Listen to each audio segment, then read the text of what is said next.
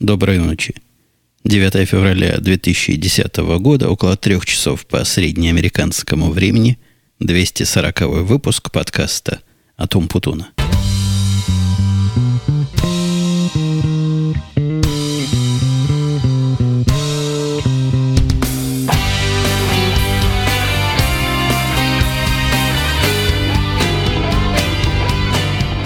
Наконец я сегодня в студии, но время, видите, совсем не урочное. Начал я записывать, смотрю на часы, 2.38 АМ, то есть для многих нормальных людей это уже даже утро. Наверное, утром назвать тяжело, но во всяком случае явно не день, а скорее всего ночь. Как-то появились силы, появился кураж, спать не хочется. Почему бы с вами не поговорить, а точнее не поговорить в микрофон, а потом не донести это до вас. У меня не так давно вышел последний подкаст, наверное, около недели прошло. Ничего особо выдающегося такие не произошло, но кое-какие есть у нас новости, кое-какие события, какие-то комментарии, которые всегда на бестемье вручают. Прежде всего, я пару слов скажу о моем визите. Последние недели я обещаю, не буду зубные темы трогать. Я уже обещал их не трогать, но вот хотел одно сказать. Ходил я к зубному врачу, мне пытались опять стянуть коронку с моего титанового зуба. Я опять поразился тому, как эта штука крепко сидит, потому что тянули они из меня эту самую железку всем офисом, так и не смогли вытянуть. Потом просто заломили руки и сказали, раз так хорошо сидит, давай не будем трогать. И если будет мешать или будет шататься, или какие-то другие проблемы, тогда уж посмотрим и будем решать. Я всю эту тему к тому вспомнил, что поразился слаженной работе. А оказалось, что кроме вытягивания и из этой репки, там еще была небольшая пломбочка, которую надо было пере, переделать, как-то перепломбировать. Я уж в их технологии и в их терминологии не очень понимаю. Так вот, доктор, который работал со мной, и медсестра, которая ему помогала – поразили меня до самых печенок слаженностью своей работы.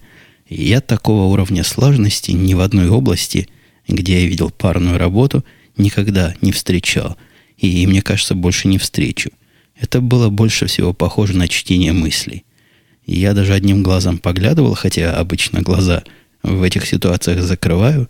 Он даже не моргал и головой не мотал, а она клала ему в руку нужный инструмент, подавала правильную замазку и ни одного, явно ни одной явной команды за все это время, наверное, 40-минутной процедуры он ей не дал. Перехватил мой взгляд, он любопытный, и такой восхищенный сказал, да-да, это, по-моему, Мирием ее зовут, и известная специалистка по чтению мыслей. Действительно, чтение мыслей на лицо, и просто сказать нечего. Слаженность удивляет. Я как раз тогда подумал, если бы у меня была такая команда – с которой я мог бы так плотно работать, без слов, не рассказывая, чего я хочу, они сами бы догадывались, глядя на легкий поворот начальнической головы, это, наверное, была бы не работа, а мечта. Несколько вопросов у меня тут еще с прошлых выпусков скопились. Во-первых, в последнее время как-то даже меня радует этот вопрос. Приходят люди и спрашивают, как можно ваш подкаст распространять. А ответ на этот вопрос простой и прямо на официальном сайте подкаста podcast.umputun.com все сказано черным по-английскому. Но на всякий случай напомню, что подкаст распространяется под лицензией CC, которая, там несколько видов бывает, вот та, которая у меня позволяет его взять к себе совершенно безвозмездно, то есть даром, при выполнении трех условий. Во-первых, он должен быть некоммерческий продукт, у вас часть некоммерческого продукта. Во-вторых, он должен распространяться как есть, то есть нельзя его резать, нельзя монтировать, нельзя на куски а разбирать и вставлять в какое-то свое шоу. Ну и в-третьих, должна быть атрибуция. По-русски, наверное, указание авторства. В любом виде, в котором вам удобно, я тут не особо капризный правообладатель, дадите ссылочку, скажете, кто такой, и будет хорошо. Если вы это нарушаете, тогда да.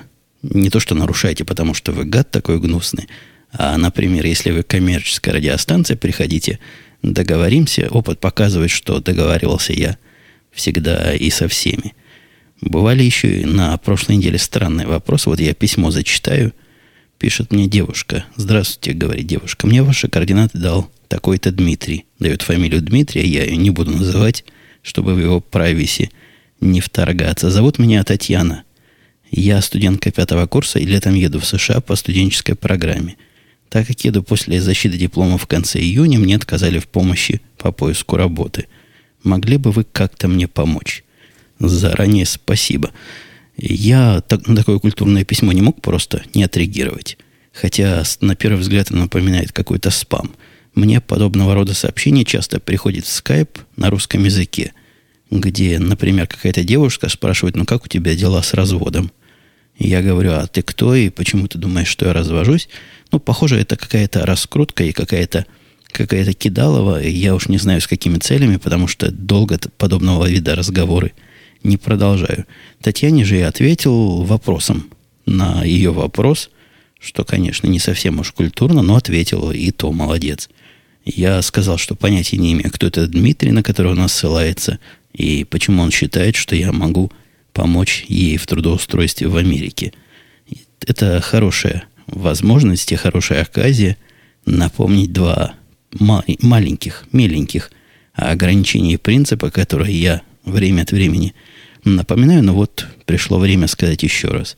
Я не устраиваю ни слушателей, ни коллег, ни знакомых по социальной жизни, по социальным сетям, по любым виртуальным контам, контактам, простите, к себе на работу. Ну, вот такой, такой у меня психоз. Не устраиваю, и все. Да и шансов, не шансов, возможностей у меня нет. Никаких открытых позиций нет. Ну, куда я вас устрою? И где вы, а где я? Так что давайте будем реалистами. Во-вторых, последнее время с выходом и анонсом новых продуктов приходят опять странные вопросы. Самый странный, знаете, какой был?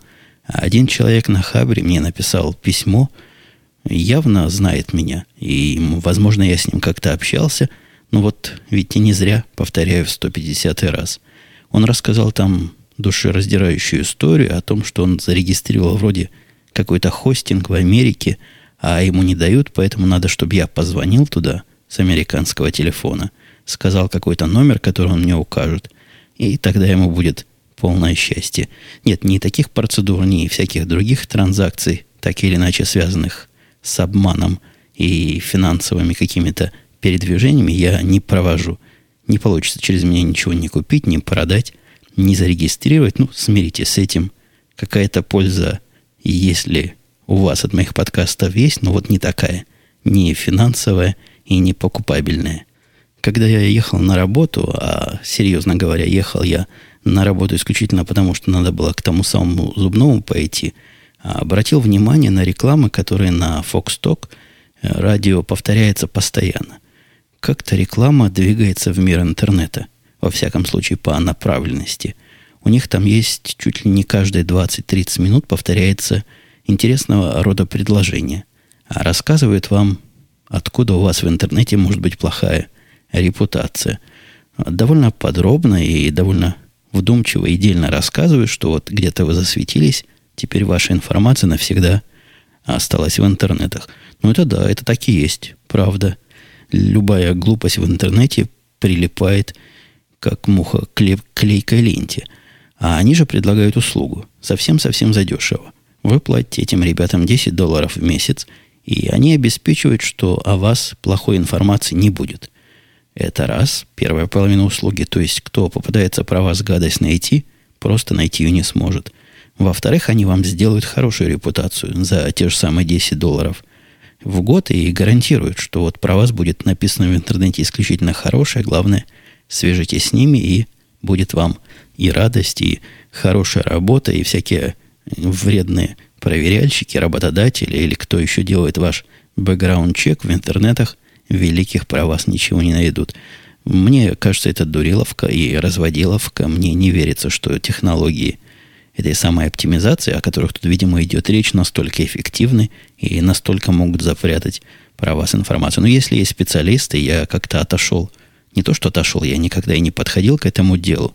Теоретически мне не кажется, что настолько сильно – и настолько резко можно обмануть интернет, а точнее его поисковые машины. Вторая репутат, репутация, вторая, вторая реклама была какая-то на грани фола. И была в такое время детское, что в пуританской Америке, даже я вам скажу, удивительно. Была двусмысленная фраза «порази ее на День Святого Валентина и порази ее размером», потому что только неудачники говорят, что размер – это ерунда, а на самом деле, в самом-то деле размер решает все. Я не знаю, что вы сразу подумали, я примерно то же самое подумал, поскольку много и мне приходит всякой интернетовской рекламы с рекомендациями и советами, как э, тоже не задорого, конечно, увеличить, что надо, и улучшить всякую составляющую своей интимной жизни. Нет, здесь э, размер в совсем другую сторону идет, предлагают не говорят за какие деньги, я думаю, за немалые медведя. Медведя размером 8 футов или гориллу размеров, размером в 6 футов. 8 футов, я вам скажу, это много. Потому что баскетболисты, которые здоровые, я как-то уже ошибался, но, по-моему, они 7-футовые орлы. Ну, точно не 8-футовые. То есть такая здоровая-здоровая штука больше, чем здоровый баскетболист. Я не знаю, насколько вы этой штукой поразите любимую свою, но, наверное, любопытный восьмифутовый медведь украсит не всякий дом, но не маленький дом наверняка украсит. И еще на прошлой неделе, а, по-моему, я об этом еще не рассказывал, потому что с тех пор мы с вами не общались, ходили мы в гости. Ходили в гости к одному из моих работников, которого я называю в наших разговорчиках с вами индейцем. Вот к этому индейцу – Пошли, он такой приятный, давно звал. А однажды он позвал, и как-то мне в самый последний момент сорвалось. А вот в этот раз все в порядке вышло. Собрались, пошли, приехали. Конечно, опоздали совершенно по-свински, потому что они, как люди воспитанные, дали нам интервал прийти. Сказали, можете приходить с пяти часов, но придете позже, будет нормально. Была это суббота, был этот подкаст «Радио Ти», который radio-t.com, если вдруг не в курсе, я там принимаю участие. Было после шоу довольно длинное, куда пришел Дима, а чего она, короче, как сами догадываетесь, не стало. И, кстати, его тоже пригласили. А после этого мы еще за детьми поехали. Он за своими девочками, я за своей девочкой. И пришли мы туда где-то в 6.30. В общем и в целом, самое, что есть приятное впечатление от этого визита получили. То есть ребята – эти индейские подготовились как следует, хотя предупредили, что мясной еды не будет, потому что они вегетарианцы, пообещали сделать еду национальную, но, зная нас, европейцев, которые их национальные еды есть особо не могут, пообещали сделать что-то неострое. И что-то неострого там было такое странное, которого я раньше не встречал. Во-первых, были какие-то их, видимо, местные печенюшки, на вид купленные, но и я таких как-то нигде не видел. Очевидно, мы в разных магазинах. С ними ходим, они их подали типа как закуски на стол перед едой. А в то место, куда макать, там было несколько национальных соусов. И один, который они гордо сказали, что вы-то такой знать должны, вы-то там давно жили. Подали в баночке нечто, которое раскрашено в три цвета. Сверху был слой ярко-желтый, просто оранжевый, потом то ли розовый, то ли красный, а снизу зеленый. Вот такая масса, разделенная на три цвета, и не поверите, что это было на самом деле. На самом деле это был хумус. Я никогда не видел разноцветного хумуса, но кроме цвета он был абсолютно нормальный. То есть ничего странного, за исключением цвета, не было. Эти же индейцы совершенно уверены были и абсолютно убеждены, что хумус такой должен быть. Вот если нет трех цветов, как в светофоре, то хумус это не хумус. Ну и из ед, если вас кулинария национальная интересует, подали они всякого такого, что Дима, который любит в гостях побурчать, тихонечко пробурчал, что напоминает острую зубную мятную пасту. Там действительно было огромное количество мяты, и было остро даже на мой вкус, хотя я остренького всякого люблю. Наверное, моя жена, во всяком случае, так уверяет, что из-за того, что мясо они не едят, у них там вообще с мясом проблемы в этой самой Индии. Ну, вы знаете, корову есть нельзя, свинью есть нельзя. Что еще есть остается? Так вот, для того, чтобы своей овощной еде как-то придать какой-то вкус, накидывают туда много специй. А индейец мой, с которым я уже давно знаком, уже много лет он у меня работает, он в процессе этих лет испортился. Поначалу мы с ним вместе ходили по всяким местам, по ресторанам, где он прекрасно мясо ел и ни за какого вегетарианца себя не выдавал. Теперь стал суровый вегетарианец. Года три назад, или даже четыре, резко бросил курить, а после этого также резко бросил есть мясо, утверждая, что когда он поедает мясо, чувствует себя потом тяжело и нехорошо. Ну, не знаю, поджарый такой, веселенький, живенький. Может, действительно, это мясо и, и не нужно есть, хотя я, я опасаюсь, что если я мясо есть не буду, голова совсем соображать перестанет. За столом, конечно, общались, и, естественно, на английском языке, хотя тоже странность такая, что ни одного человека, который там за столом сидел, и английский родным не является. Мы-то привыкли, что индейцы это все знают по-английски, то есть самые индийцы, потому что под властью Британии уже сколько лет были, сотен лет были. Но у них там, если вы с индейцами общались, очень специфический язык, который и ни американцы, ни англичане так сходу иногда не понимают. Я думаю, если общались с техническим саппортом, могли представлять, о чем я говорю. Наши же индийцы, он, его жена и его дочка, ну, его дочка уже не важно, она здесь родилась, а он и жена из какой-то одной провинции, в которых говорят на каком-то местном языке, локальный какой-то язык. Он попытался нам объяснить, какой он группе ближе всего подходит. Мы ничего не поняли. Даже Дима, коллега мой по... Я его коллега по подкасту «Янки после пьянки», хотя и считает себя большим языковедом, в языкознании познавшим толк, он тоже не очень понял это объяснение. А, короче говоря, в семье они не говорят по-английски, а вот ради нас они мучились, а ради, мы, ради их мы тоже говорили на вражьей мове. Весело так поговорили, хотя как-то со временем разговор поначалу в интересную тему пошел. То есть мы спросили, жена особенно интересовалась кастовым вопросом, какой они касте а, относятся. И все время у нас были дискуссии. Я, по-моему, выносил эти дискуссии в подкаст. Прилично ли спрашивать человека или нет. Но как-то оказалось, что прилично. Они относятся к какой-то касте, которая...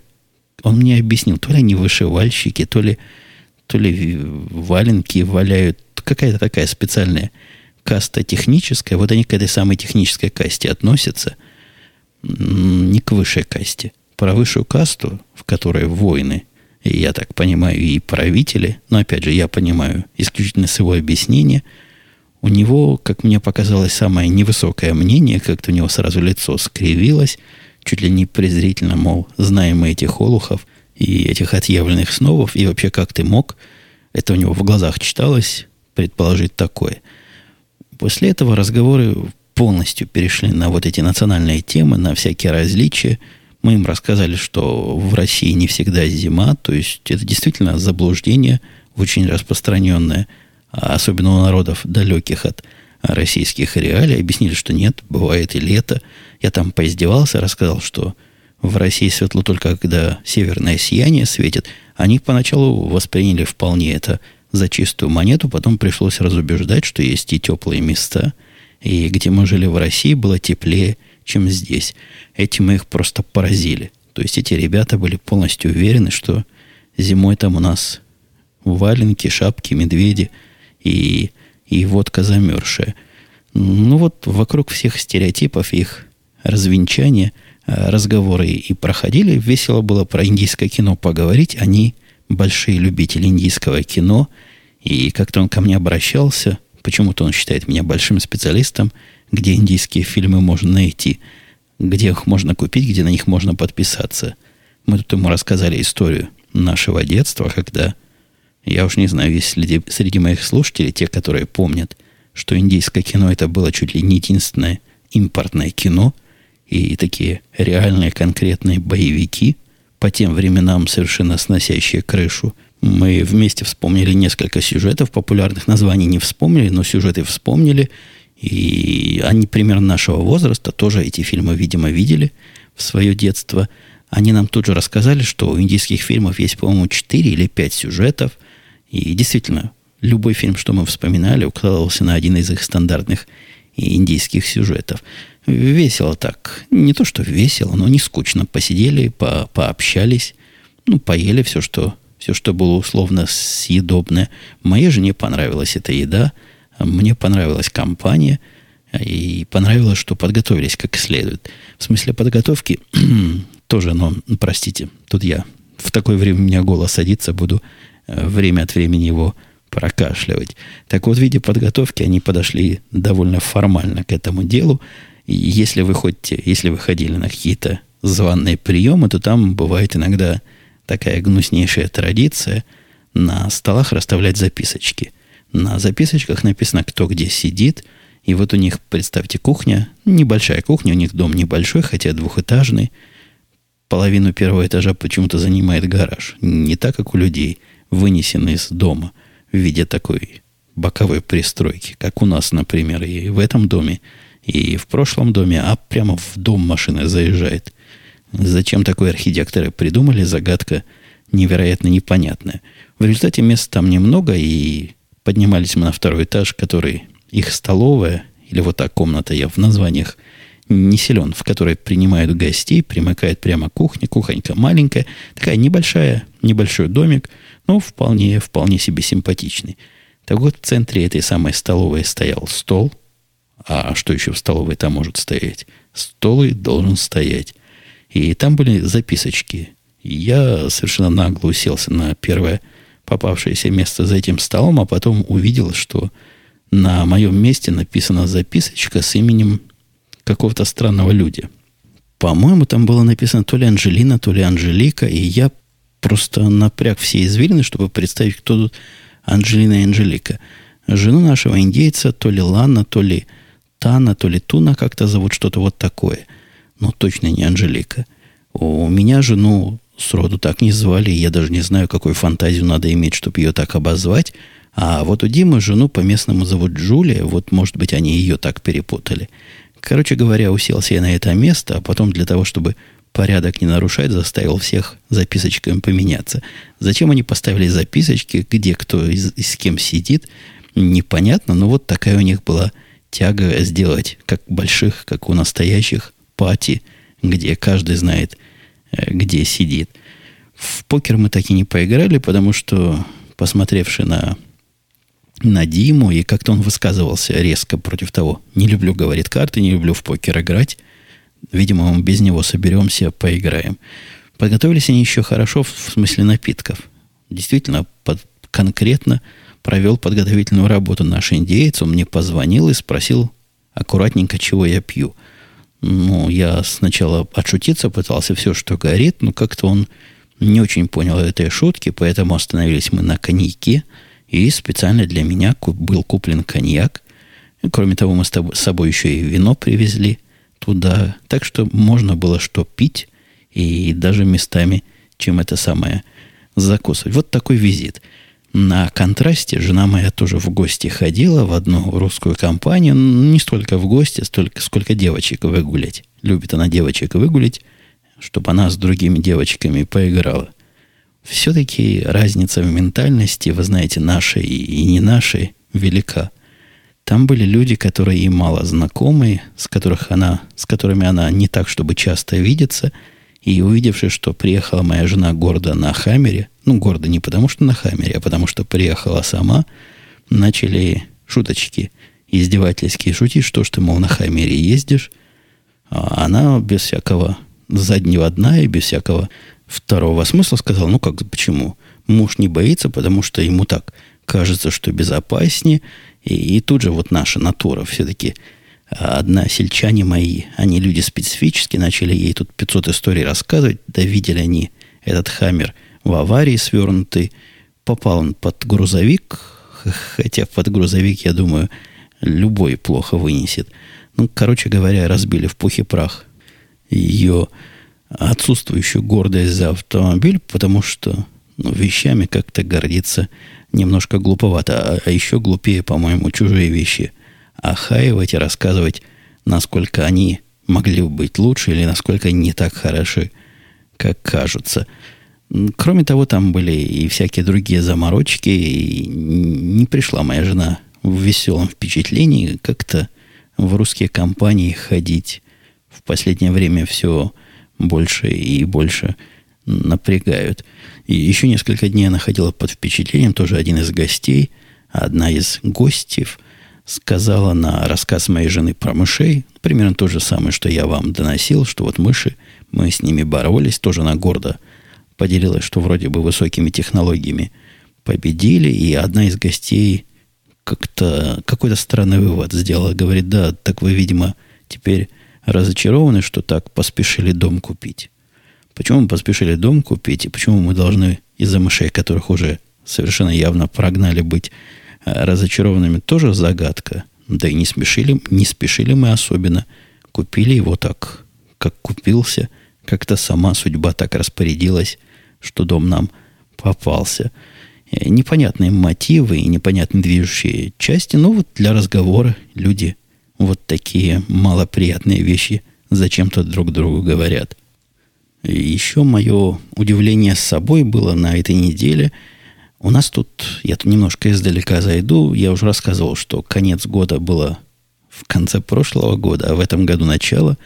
И все наши планирования теперь выходят на новый уровень. Я теперь часть такой очень формальной организации, которая работает по вполне подразделение, скорее, организация та же, по вполне формальным законам, и необходимо выкатывать очень сложные предложения и очень сложные обоснования и всякие схемы диаграммы. Короче говоря, они настолько сложны, что у нас специально человека послали на курсы, как все это делать, и он вернулся с курсов не моего человека, но из параллельной девелоперской группы, и теперь он специалист по всем этим, всем этим глупостям, всей этой бумажной работе – так вот, для него мне надо было нарисовать схему о том, как работает одна часть нашей системы, схема сложная. И если даже большими квадратиками рисовать и между ними стрелочки делать, то там квадратиков, наверное, 20-30, а в каждом из квадратиков какие-то слова еще будут, а потом квадратики надо расшифровывать. Его послали и вообще его на эту работу посадили. Он молодой, из юниоров – из горячих. Потому что, во-первых, сил много, времени много. И если он своей основной работой не будет заниматься, а будет вот эти э, глупости рисовать, никому плохо не будет. А всем, наоборот, будет хорошо. И поэтому идея в том, чтобы у людей занятых время не отбирал. Мне сказал мой начальник, нарисуй хотя бы на салфетке, пошли ему, а он сам из этого сделает конфетку. И я попытался взять ручку, нарисовать на бумажке, но целое дело. Во-первых, надо в сканер потом это засовывать. Как-то сканер у меня не подключен к компьютеру пока. Вот как переехал, с тех пор не подключен ни длинного провода. И бумагой я пользоваться разучился. Ручку уж не помню, когда держал. Сел, запустил программу для рисования диаграмм. Тоже как-то хлопотно, муторно, много писать, много рисовать. Короче говоря, поехал на работу, когда... А у меня там на стену, на всю стену огромная доска, наверное, метра 4 на метра 2. Вот такая продолговатая, как широкоэкранный э, телевизор. И на ней я все нарисовал этими самыми фломастерами. А на доске, вы знаете, рисуется быстренько. Там особо выписывать, вырисовывать не надо. Раз квадрат, два квадрат – Потом сфотографировал это сначала айфоном попытался. Качество было не фонтан. Но у меня с собой всегда фотоаппарат, тот самый, который я, которым я снимаю фильмы. Вот им щелкнул и получил прекрасного вида картинку. Тут же загнал в компьютер. И такие старые технологии в виде доски и в виде, ну, почти мелка, этих самых смываемых фломастеров, вполне и вполне сработали. У меня, наверное, минут 15 заняло все нарисовать, что надо было – а у мужика у этого, наверное, уже неделю заняла расшифровка. Но он ко мне пристает, пытается понять, что тот или иной блок значит. Но я сам собой горд. Идея хороша. Теперь, когда в следующий раз поеду, нарисую ему вторую часть нужной ему большой и глобальной схемы. Все эти поездки я проводил в автомобиле. Вот видите, рекламная тема у меня из машины была навеяна. Еще одна тема у меня из машины навеяна – такая спорно-дискуссионная и удивительная она тем, что как-то я до сих пор, в отличие от всяких других тем, по которым имею довольно прочное устоявшееся мнение, не могу, не могу сам с собой договориться. Э, речь идет о том, что президент наш местный, к которому, вы знаете, я отношусь довольно сложно, он выступает, и все его поддерживают за отмену положение, которое у нас в армии, ну, видимо, в авиации и на флоте, и везде. Отношение к нетрадиционным сексуальным меньшинствам, или я уж не знаю, как их правильно называют сейчас, ну, вот этим, которые голубые и розовые, правило называется don't ask, don't say. То есть никто их не может спросить о том, какая у них ориентация, они никому не должны рассказывать. Так вот, здесь поднялась просто немалая буча, и, видимо, они сами эту бучу подняли о том, что несправедливо. И действительно, с их точки зрения несправедливо, они проливают кровь так же, как все остальные, а если все остальные могут повесить фотографию своих girlfriend на стену барака, эти как бы должны скрывать. Я уж точно не знаю, насколько они скрывают. Мне кажется, это такая тайна, которую трудно сохранить тайной – но вот они за открытость своих отношений и хотят, чтобы было так же. Президент наш и все начальники штабов за. На радио, которое я слушал, тоже были, хотя и радио правое довольно-таки, то есть правые радиостанции по, по местному. Местные правые, они консерваторы, и они против таких, с их точки зрения, глупостей. И я как-то в колебании нахожусь. То есть, с одной стороны, возможно, вы поможете этот Гордиев узел мне разрубить, но мне кажется, это немножко странная инициатива. Те люди, которые звонят против, а звонят против все. То есть все люди, которые как-то так или иначе связаны с армией, рассказывают о том, что ничего, они, собственно, против не имеют такого явления.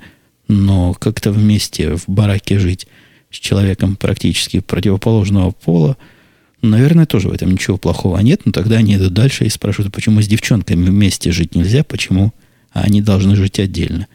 На это поборники свобод отвечают странно. Говорят, ну как же, она девчонка, он мужик.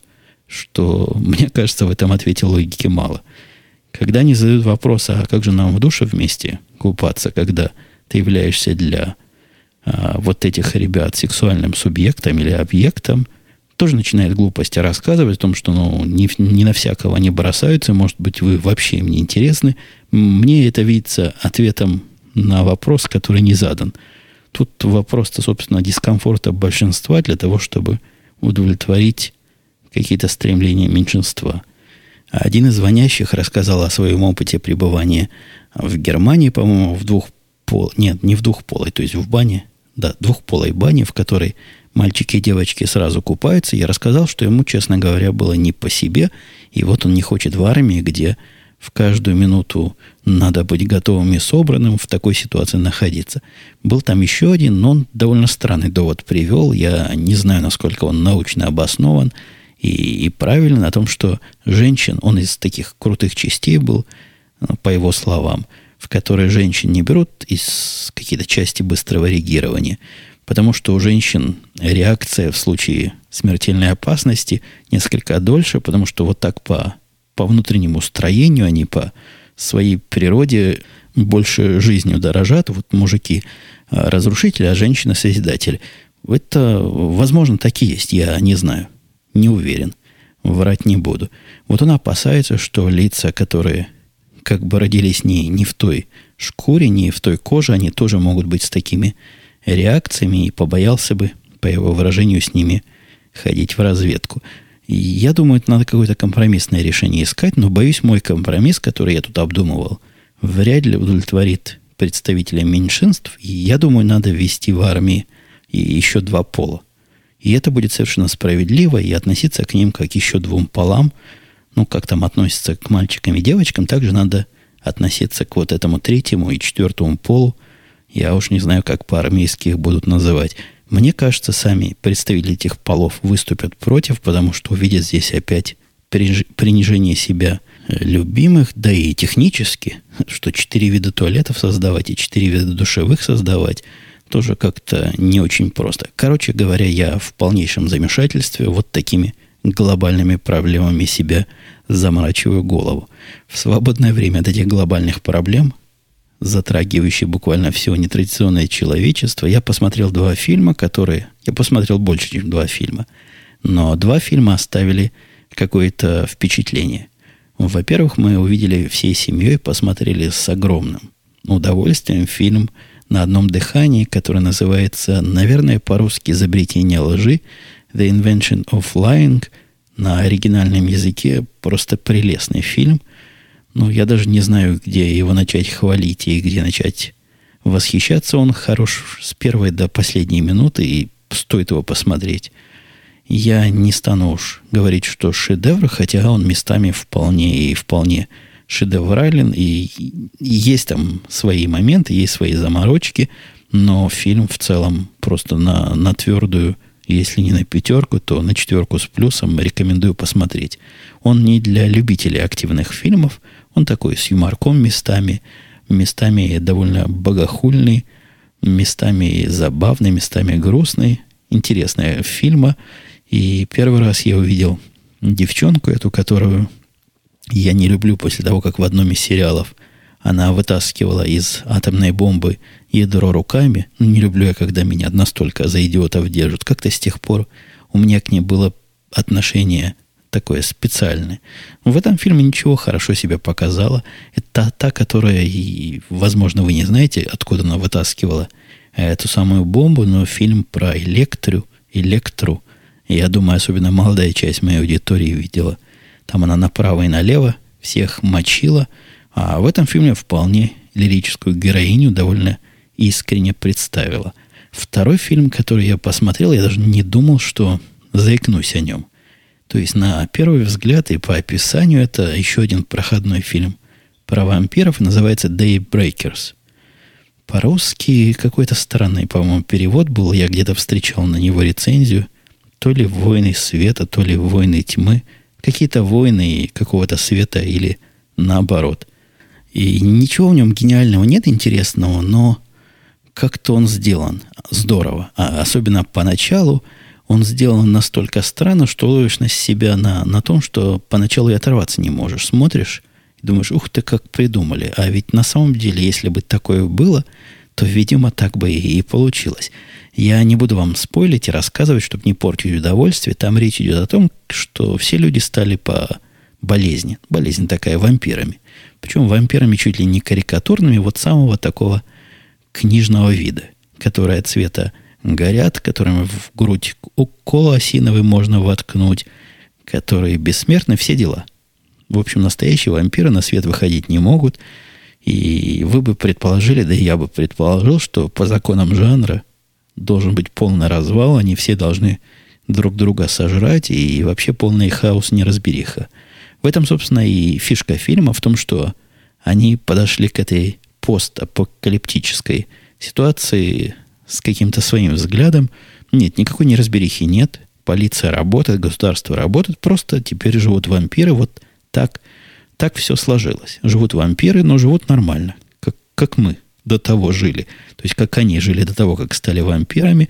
За, за маленьким исключением они охотятся на людей, потому что вы сами понимаете, для вампиров это продукт питания. Фильм поначалу особенно нормально развивался, потом где-то минуте на 30 стало 40 все понятно, и закончился он довольно банально. Как-то не хватило пороха. А начало было, конечно, не слабое.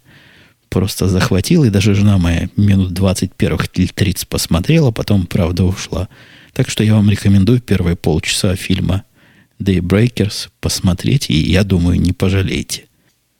И мне кажется, пришло время в вопросы трогать комментарии. Как-то я сегодня из-за внезапной записи, я обычно готовлю комментарии в самый последний момент, чтобы самые свеженькие успеть вставить в свой вернот, чтобы у меня был полный максимальный охват.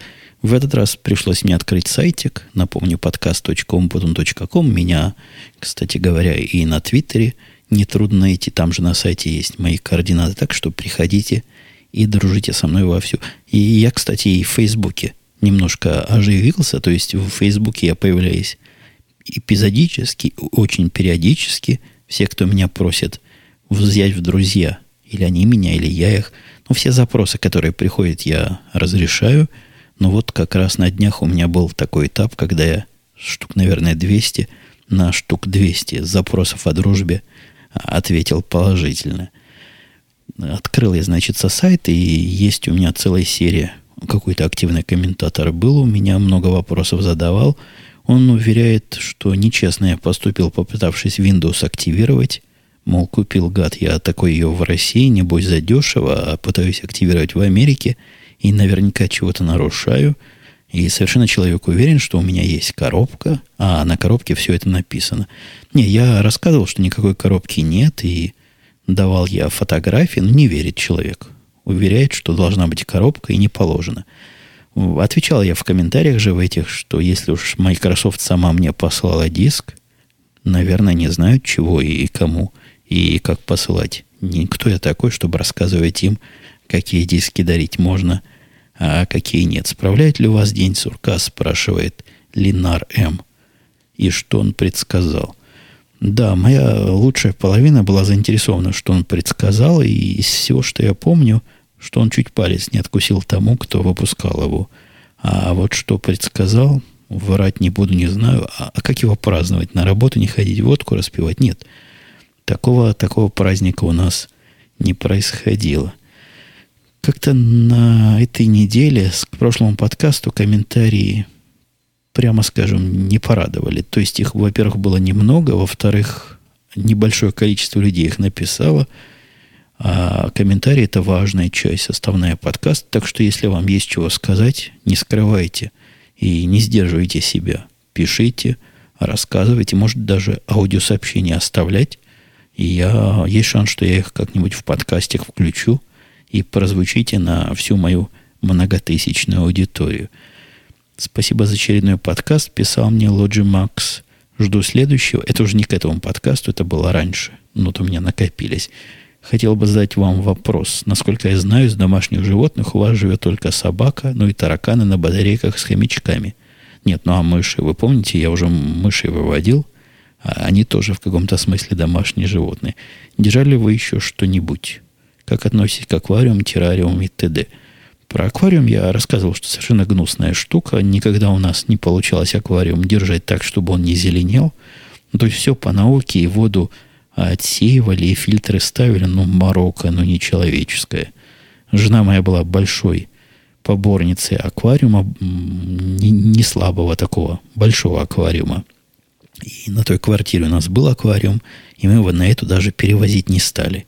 То есть у нее были попытки рыбу выловить, самую крупную и самую, с которой мы сроднились. Она уже размером с выросла какая-то.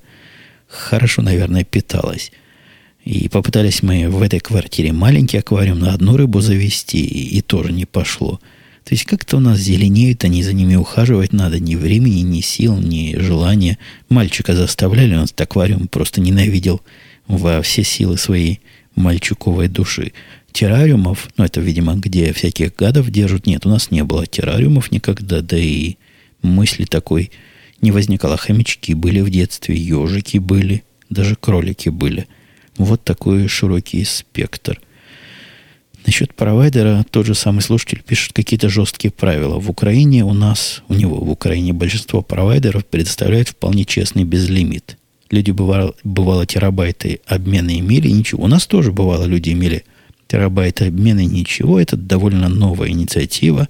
И я так понимаю, что посчитали они, что 2% или, по-моему, 1,5% самых активных пользователей, у них там занимают чуть ли не 90% всего, всей их интернетовской трубы. Но вот пытаются как-то а, от этого дела отбиться. Оно на самом деле не такая уж серьезная проблема, как я рассказывал. В нормальный месяц я и за весь, наверное, прошедший год они меня ни разу не предупреждали. То есть, видимо, я в 250 гигабайтах всегда находился. Ну, такой выдался дикий месяц. Посмотрим, что в этот раз. В прошлый раз они позвонили 8 числа, сегодня уже 9. Пока никто не звонил, так что, надеюсь, не отключат меня окончательно без поворота на целый год от интернета. И тот же самый любопытный слушатель дальше спрашивал, какие технологии предпочитают провайдеры – тот же Comcast, например, для предоставления услуг конечному пользователю. У него тут всякие слова, которыми я вас не буду морочить голову. Я рассказывал, что Comcast это провайдер кабельного телевидения, и вместе с этим кабельным телевидением, по этому же самому коаксиальному кабелю, они доставляют интернет. Они самые быстрые, поэтому я, собственно, на них остановился. Есть как собак нерезных всяких DSL-овских провайдеров, но у них, понятно, скорости поменьше – Хотя у меня такой уже был очень давно. Можно домой протянуть и большой жирный T1 или чего еще посерьезнее, просто будет стоить серьезных денег. Если меня отключат от этого самого провайдера, я, наверное, на работе выбью себе выделенный канал какой-то специальный.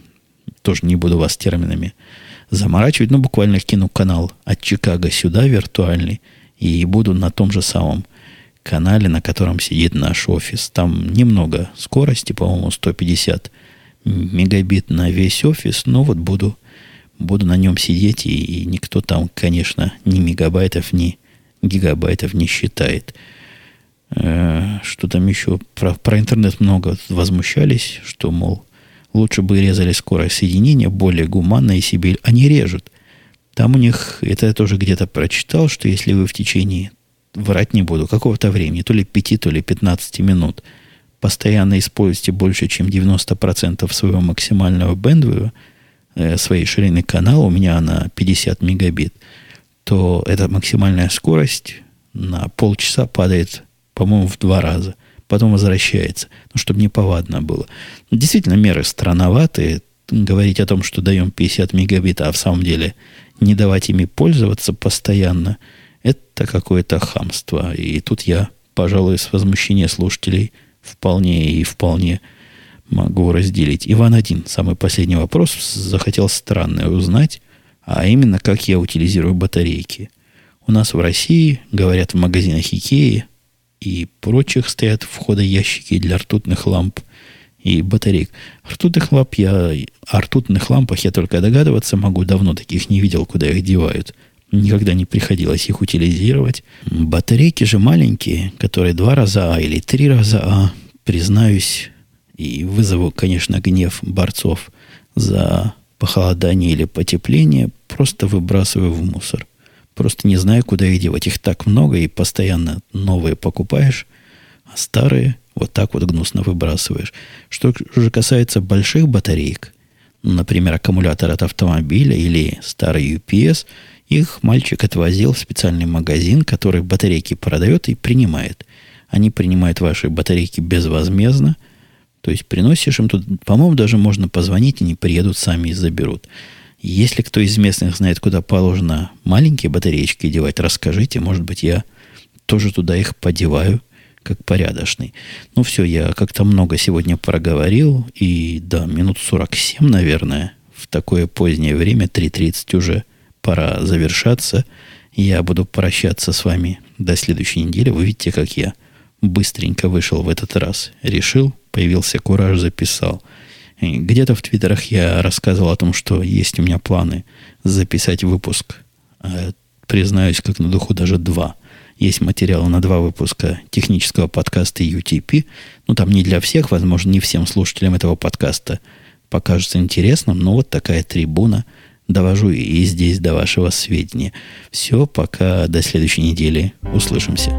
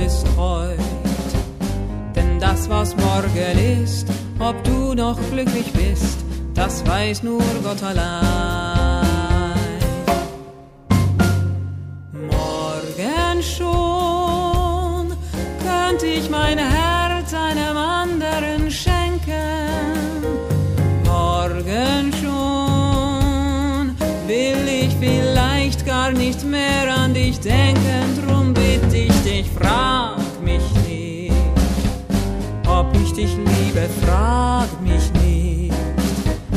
Denn das, was heute Wahrheit ist, kann morgen